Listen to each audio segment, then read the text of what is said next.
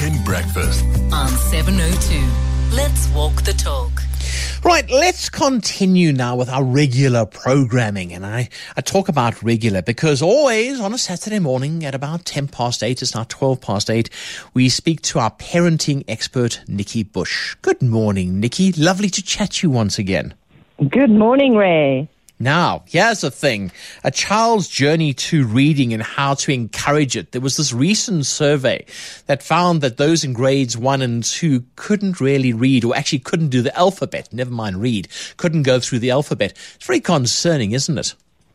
Absolutely, Ray, because reading is a gift for life. This is your literacy skill. And it is something that nobody can take away from you once you have it. Now, in South Africa, we teach our children to read from the age of seven, as in we start showing them books and getting them to read those basic books. But prior to that, there are so many perceptual skills that children should acquire in the preschool years. Of course, in our country, a lot of our children are at a disadvantage because they don't have a formal preschool education.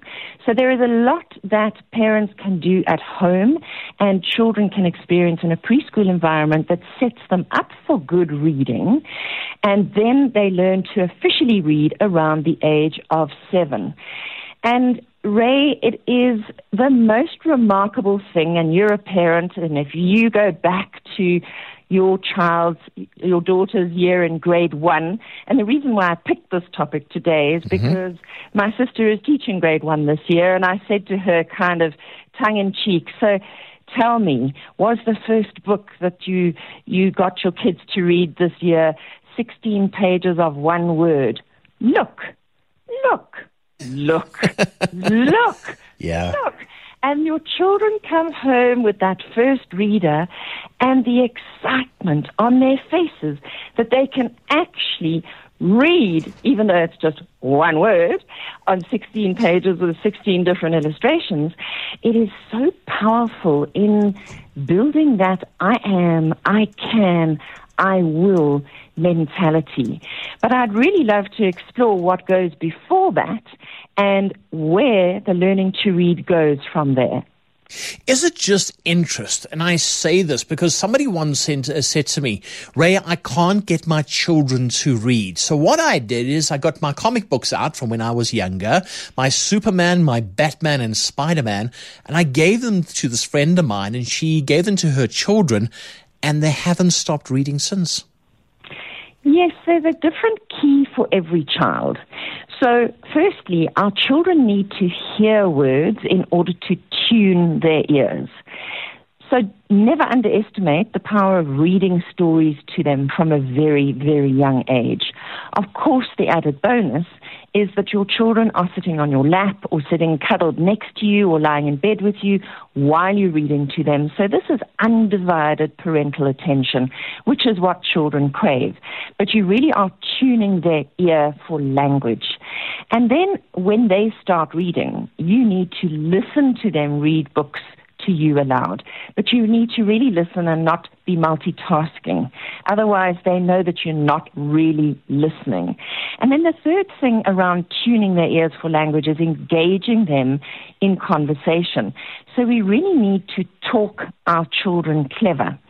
And once they are in the preschool years, we need to understand that reading is not just words on a page. It's about multisensory, concrete learning. And this happens in that foundation phase between two and eight years of age, where they're acquiring these foundational skills that are going to help them to recognize letters of the alphabet, to read them, to write them, and to blend them. And this is where most parents are not on the page. Here are the strengthening exercises that you need to do with your children. It's things like playing shape and color games, because interestingly, every single letter of the alphabet contains shape and line. So if you take, for example, the letter P, Yeah. it's got the long line from a rectangle, and then it's got the curve from a circle. So every time your child is handling those shapes in a shape matching game, say big plastic shapes. They're actually touching and feeling the very things they're, they're, they're, in spatial planning terms, they're mapping the parts of letters. So these are the kinds of things that help. And when they're having to sort uh, all the circles and match all the squares, they are learning the differences between various shapes, which will help them learn the difference between things like a p and a b and a d ah. when they're reading. Now, this is stuff most parents never know, but it's things that you can do with your children to strengthen those foundational skills. And playing with things like Play Doh and making the shapes of letters in Play Doh, yeah. or playing in sand, or, um, or, or mealie meal on a tray. And in grade one, they start, of course, learning how to draw their letters and write their letters. And if you can give them a really multi sensory experience, they will have a stronger memory of what they're actually doing. So these are the kinds of things we should never underestimate are important to ensure that our children don't have fundamental learning gaps. Because sometimes, and I'm going back to the story you just told me about children who don't want to read. Yeah. Sometimes their visual systems are not strong enough, and so they avoid reading. Because reading is intense, you've got to bring the entire visual system into the midline in order to read. And if your child has any weakness in that visual system, maybe they have a squint, Yeah. maybe, um, you know, there's so many things that it could be. And that's why good preschools are actually getting opticians in from around the age of three to make sure that they're doing visual screening from an early age to pick things up. Maybe there's dyslexia. Um, that's not common, but if there is dyslexia, it's the kind of thing you want to pick up early. Yeah. Maybe the eyes are jumping. This is a common one because when you read, and so when you read to your children when they're young, like from preschool, you've got lovely books with big pictures and few words. And your finger should be going under the words as you read them. Because some of the reading issues or the visual issues that children have, it's the inability of, of the eyes to track in a straight line. Yeah. So A lot- the eyes are jumping. Nikki, a lot of people, sorry, Nikki, a lot of people have that. A lot of people actually struggle to read. And we actually have that with news, re- news readers as well. When we teach people to read news, it's following the words. Keeping an eye on the words, looking at the grain of the paper, concentrating. Uh, But very often, I do find with people that people battle simply just to follow that line. it's an enormous problem. And, and Ray, you and I both do pu- public speaking for a living. I am amazed how often uh, the MC doing the introductions cannot read Yeah. the intro that I have provided. And these are educated, learned people, and it absolutely floors me. So I think that it's actually more common than you think. And so training the eye to to actually follow the word on the line and then the next word and the next word. That's the kind of stuff that these reading workshops do with children, teaching them how to follow those the, you know the line of text. And sometimes, of course, if they're using technology, there's a cursor, and you can follow with the cursor. Yeah. And some of it is straightforward training of the brain. And if the problems persist, you may need to take your child to an optometrist and go and just have that visual system checked out. And the thing we are seeing a lot today is that because children are not playing on jungle gyms, as often as they used to. They're not, not up and down the jungle gym, down the slide. They're not chasing each other. They're maybe not playing ball sports. You think about a ball comes to you on a tennis court or someone throws it to you. You usually catch it in your midline, mm. which is the same place as you're going to be reading in the midline. Okay. And if your eyes are not working in the midline, you're going to battle to read. So getting children to do a lot of physical exercise is actually really helpful Clever. in strengthening the visual system in order to read. Yes, just get that concentration in. I know playing tennis, playing squash, any ball contact is quite something because a lot of kids battle just to hit a ball. They can't hit the ball and they can't get their eye contact to that ball. So it's kind of the same thing, just to train your eye to follow the ball, to follow the words. And once you start doing that, it's different. But you're right, Nikki, sometimes it's just a pair of glasses. And sometimes, if you catch it early, it's a pair of glasses for a year or two. With both my children, around the age of, of, grade one, grade two, they both landed up wearing glasses just for a couple of years. And so it's important in this foundational time because you are learning to read officially um, in those uh, preschool years from from from um, three through to about the age of nine is when you're learning to read. You officially learn to read from grade one, reading books, um, and then from grade three onwards, you are reading to learn. You've now acquired the ability to read, and now you have to put it to work for you. Mm. And so the next stage of this, Ray, is to make sure that your children understand what they're reading or what you're reading to them. In other words, you need to test their comprehension skills. Okay. Can they derive meaning from it, or are they just reading the words? And so this is the value of learning comprehension skills at school. And we live in a, a an era of information overload. And if you can't isolate the meaning in all those words you're reading, whether it's online or in a book, you really are quite lost. So for parents, when you are reading a story to your kids, check in with them from time to time whether they're actually listening for the detail by asking a question or two. Yeah. So this is like the audio version of showing child a really a child a really busy picture and then getting them to spot a particular item within the picture. So you might say, Can you remember what the mum's name was? Mm. What color was the dog? Yeah, that's it. What was the little boy doing? And then you know whether they really got it. Yeah.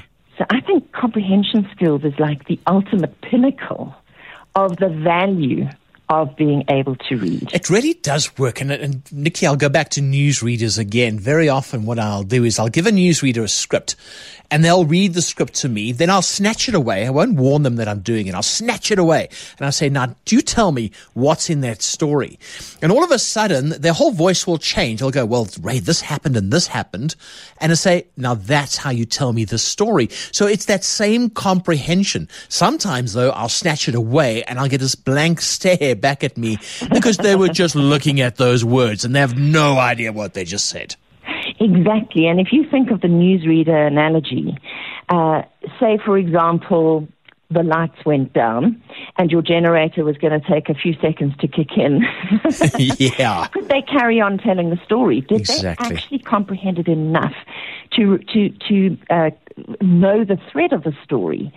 Um, it's the same with children.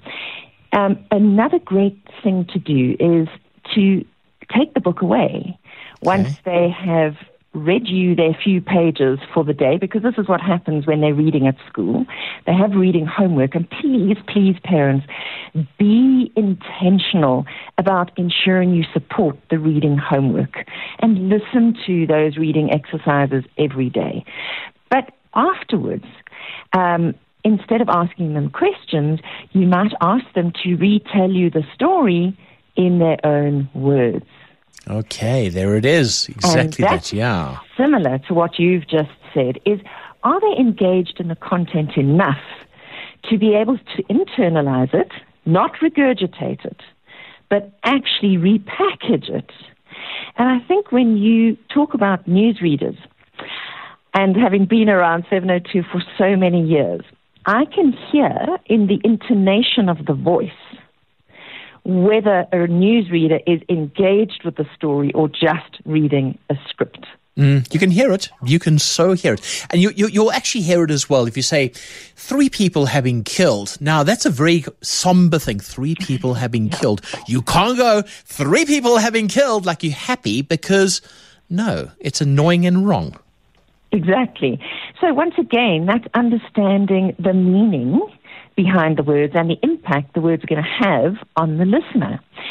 And here's something else, Ray, that our parents can support schools in doing with their children. In the early years, there are high frequency words. These are words that come up often, and there are about 220 of them. And there is a list. You can go and Google it if the school hasn't sent it through to you. And they it's called the Dolch Sight Word List, D O L C H. Yeah. 220 frequently used words, and those are things like she, he, it, and them, the, etc. And children need to learn these by sight. In other words, the shape of the word. So they're not sounding out the letters. These are not sound outable. So you need to be able to see these and know them by sight. And the minute your children get these 220 words down pat, and usually use things like flashcards, etc., mm. their fluidity in their reading goes up 10 notches. So you can help your child sound better when they read because they're not having to break the letters down to be able to read the word. Okay. Whereas certain words that have multiple syllables, like elephant, they break it down in their heads before they actually learn that that is what elephant looks like. Okay, that's clever. Okay. That's, Interesting. That's really remarkable. Clever. It is, you know, you just have to teach it and then it gets its memory and it memorizes how to do things. What else can parents do though to get their children to read? You know, Nikki, we, we're living in this age and I see this at home. It's all about that smartphone that I shouldn't have bought the kids, but they mm-hmm. love it and they walk around the kitchen. In fact, last night I just walked into my child who walked into me and I was like, get off the phone That was the kind of thing. And she looked at me and pulled out her tongue and smiled and off she went. But um, as kids do, you know. But how can we get kids to read again? So I think there's many ways of getting kids to read, and let's not underestimate that. Um, they are still having to read things even when they are online, when they're gaming, etc. I think um, creating a, a, curiosity gene and a love of research so, for example, you might engage your child in planning the family holiday. So, if you have a 10 year old and up, and you start talking about where are we going to be going for the Easter holidays, come and help me do the research. That means that your child actually has to read. So this may be more interesting for them because there's obviously some, some self-interest here. Yeah. um, so, so things like that. So kind of more practical things, or go and find a recipe for, because you still have to read a recipe. Yeah. Um, and if they have a particular interest, of course, this is what teachers will tell you. If your child's interested in fishing or sport or something, go and buy those magazines and give your children things that they're interested in. But I must tell you, there is a single danger there. Magazines yeah. are not full of rich language, whereas a novel is full of an enormous amount of interesting mm. and rich language.